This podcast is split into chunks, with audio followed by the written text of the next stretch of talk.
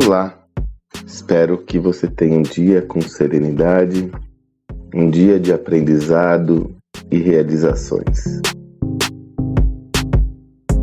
Continuamos então na jornada para fechar esse mosaico e compartilhar com você quais são os elementos presentes numa empresa de crescimento escalável.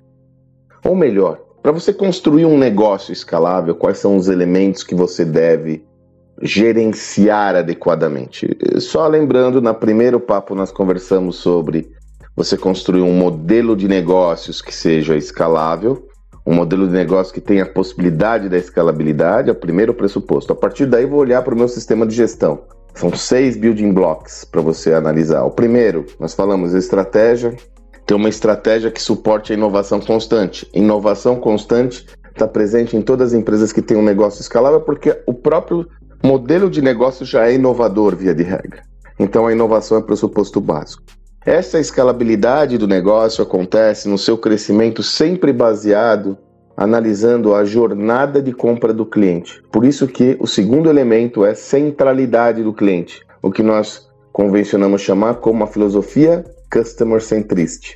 Então vamos lá, eu tenho inovação constante a partir do cliente, mas como eu devo posicionar os meus elementos do meu sistema de gestão? Como a minha empresa deve se comportar? Ela deve ser ágil.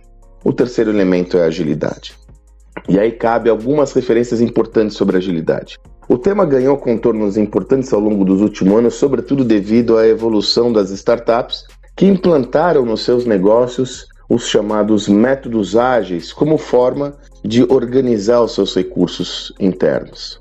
Então, se destacam nesses métodos ágeis o pai de todos, que é o Scrum, depois veio o Squad, que foi uma derivação construída pelo Spotify, né? Porque o Scrum se mostrou limitado para a realidade do Spotify, eles criaram o Squad e hoje o modelo mais popular no mundo empresarial, inegavelmente, são os squads, os squads são formas de organizar o trabalho baseado em projetos com núcleos multidisciplinares que têm como pressuposto básico você desenvolver times onde todas as competências necessárias para resolver determinado problema estejam reunidos naquele time e esse grupo tem um tempo definido para evoluir nas demandas específicas relacionadas àquela, àquele grupo.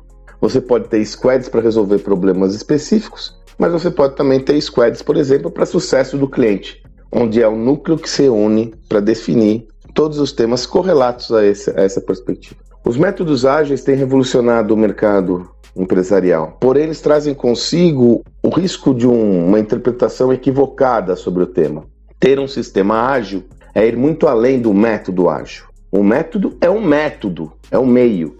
O que eu estou sentenciando aqui é a necessidade de você se preocupar e olhar todo o seu sistema de gestão para que você tenha de fato uma empresa ágil. Para isso, a minha sugestão e orientação, eu sempre trabalho com o referencial de execução de Rancharan, que fala que um sistema de execução é composto por três elementos: processos, sistemas tecnológicos e pessoas. Dessa forma, como nós olhamos para construir um sistema ágil no seu negócio, você vai ter que olhar como você tem desenvolvido os projetos na sua organização, quais sistemas tecnológicos suportam a evolução desses projetos e como as pessoas estão preparadas para lidar com esse tema. Como você pode perceber, ter um negócio ágil é ir além de métodos ágeis. Você vai ter que pensar, por exemplo, na deshierarquização da sua companhia. Silos, feudos, departamentos, centralização de poder não combinam com agilidade porque a informação acaba sendo represada em cada uma dessas áreas funcionais. Então,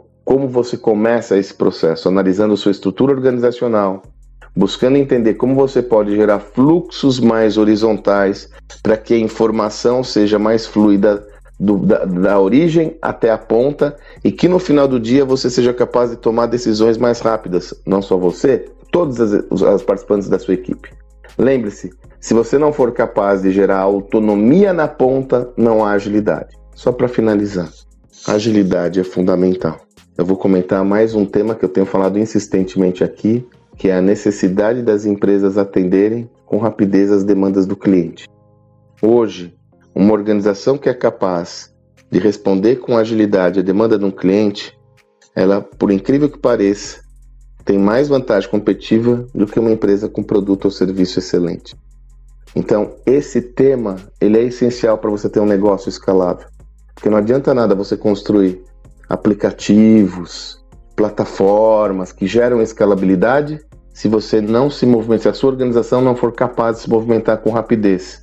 Porque a escalabilidade demanda velocidade.